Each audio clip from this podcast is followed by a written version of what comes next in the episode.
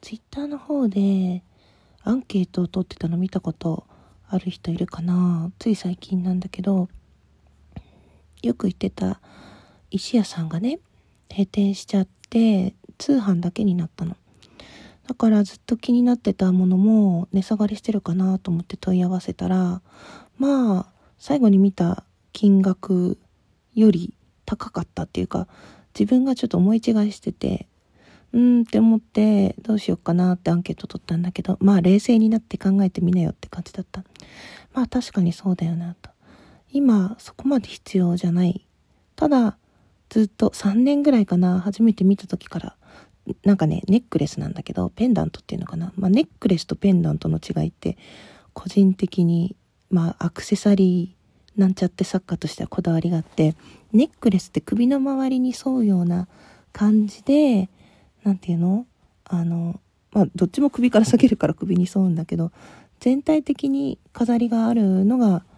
ネックレスで、ペンダントっていうのが、チェーンにペンダントトップがついているもの、一つポッとついてるもの。だからネックレスかな。その、天然石で首紐もつながってて、で、大きめの、そうだな、12、3センチぐらいの大きい天重って、なんかね、目のかな？目のが下がってってて、で、まあちょっと、ねえ、なんていうのかな、面白い、そう、一点物。で、店長が台湾の人で、あの、実家に帰った時に仕入れてくるみたいな感じで、多分ね、全然飛行機で帰省もできないから仕入れもできなくって、で、まあ、ね、いろいろな仕事を模索しないとこの時期は大変でってことだと思うんだ。だから今ね、石屋さんがパン屋さんになっちゃったの。今までずっとこうなんかビーズとか買ったり水晶とか買ったらこう何ていうの浄化って言ってねこう煙もくもくさせてなんか浄化してくれてたおじちゃんおばちゃんがパン売ってるみたいなちょっと違和感があるんだけどまあそっちで頑張るんだったらしょうがないかなって話それちゃった。まあ、それがねずっといいなって思っててなんか専用ページも作ってご検討くださいって言ってもらって、まあ、ちょっと考えさせてくださいで話がまだ止まってるんだけど、なんかね、もうちょっと1ヶ月、2ヶ月様子を見ようかなと。まあ、ボーナス、ボーナスが入るまで待ってみようかなって。まあ、もうちょっとしたらお店の方にはそのことを連絡しようと思うんだけど、買えなくてもいいかなって思って、何ていうの、すごくすごく欲しかったけど買えなかったものとして、自分のこう思い出にするのもいいかなと。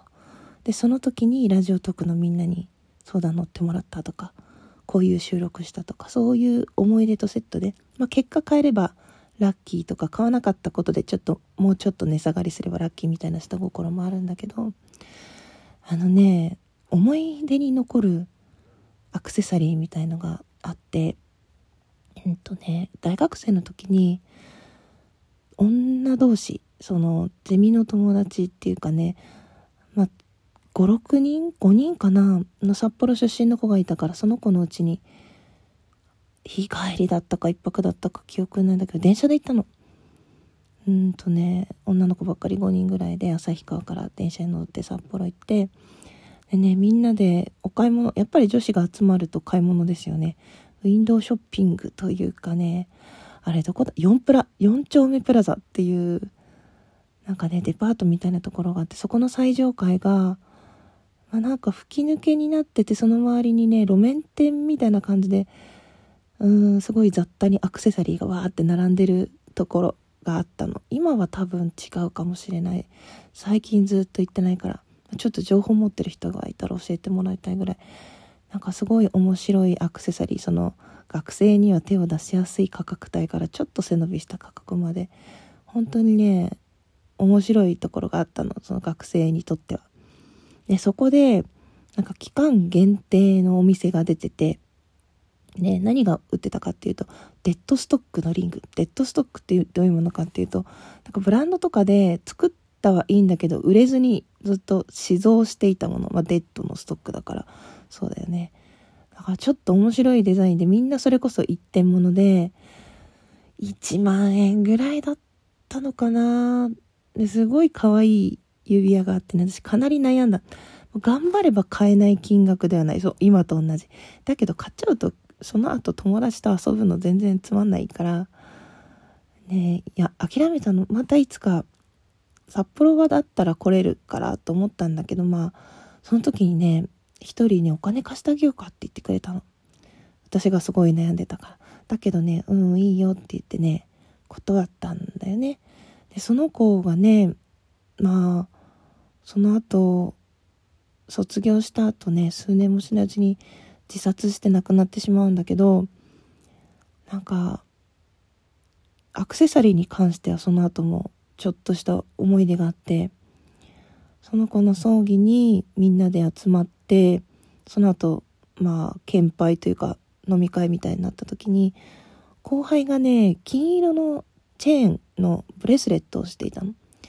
で、なんかその、葬儀中も見えるようにつけてたから、若干違和感はあったんだけど、まあ学校の先生目指すような人たちだから、一人がなんかね、ちょっと先輩だから偉そうな感じで、お前葬儀にそんなのつけてきたらダメだろって言ったんね。でもそしたらその子が、いや、誰々先輩、まあ、その亡くなった私の友達がくれたやつだから思い出につけてきましたっていう話になって、その時に、あ、私札幌行った時に、あの子に、お金貸してあげようかって言ってくれたんだったなって。なんかすごいね美人で背は低かったけどすごく美人でね可愛くってね。私は憧れもあった同じ年だけどなんか素敵な子だなって思ってたから。うん。あの時ねお金を借りてその指輪を買っていたその子との思い出がね一つ手に入ってたんだなって思うとなんかうっすらぼんやりとしか覚えてないデザインだけどその指輪がなんかすごく私の心の中ではなんか思い出のものになった。手元にはないんだけど思い出のもの。多分その時ゲットしてしまっていたらまた違う記憶になったと思うんだけど私結構アクセサリーは昔はよく持っていて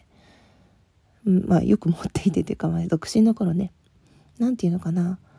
ブランド物じゃなくて一点物。そのそういう作家の手作りとかそういうのに心惹かれるタイプでね。デザインもちょっと個性派みたいなのが好きでなんかね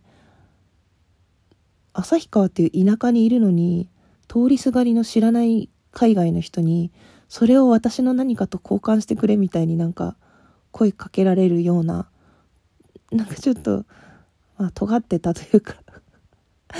変な格好はしてないと思うんだけど実家だからお母さんと一緒に住んでるし。ちょっとそういうなんかね一点物が好きなタイプなんですよ。だから自分が作るアクセサリーもデザインとしては一つも同じものがないっていうのを心がけていて量産したくないっていうか自分で作ってて飽きちゃうから。だからまあそういう好みがあるわけ。うん、だからこそその欲しいなって思ったものに心惹かれたんだけどまあ何も考えずに買える金額じゃないっていうのがポイントでなんかそういう憧れをずっと心に持っているっていうのもいいな。まあ何でも買えたらきっとつまんない。で最初からこれは手に入らないものだって諦めちゃうのもつまんない。だそのもうちょっと頑張れば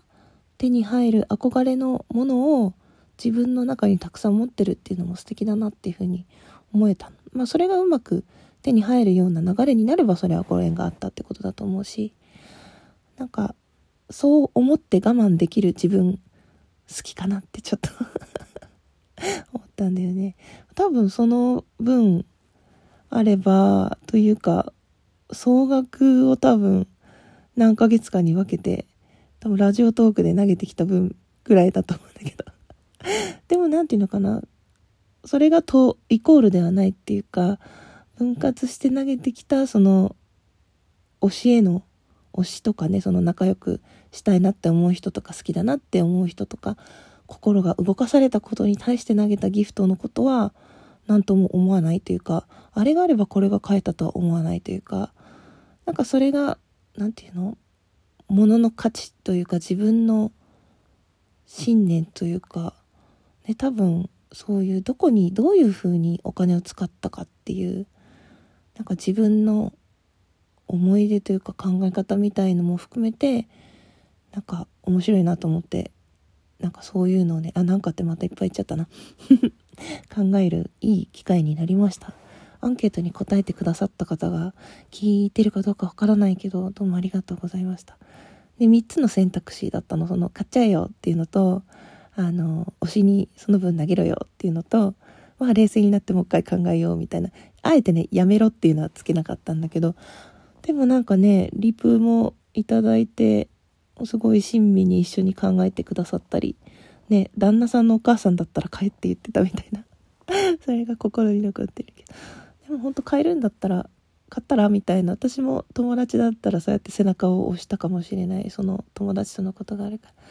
でもあえて手に入れられなかったからこそ思い出の中で美化されるものみたいななんか片思いみたいでしょ？なんかそういうのもいいなって思ったんだよね。なんて言いながら年内にゲットしてたらごめんなさいって感じだけどそしたらその時また語る。経緯も含めてきっとその時は面白そうだからね、まあ、なんてことで結構喋っちゃいましたね。最後まで聞いてくれてありがとう。また何かあったら聞いてください。じゃあね。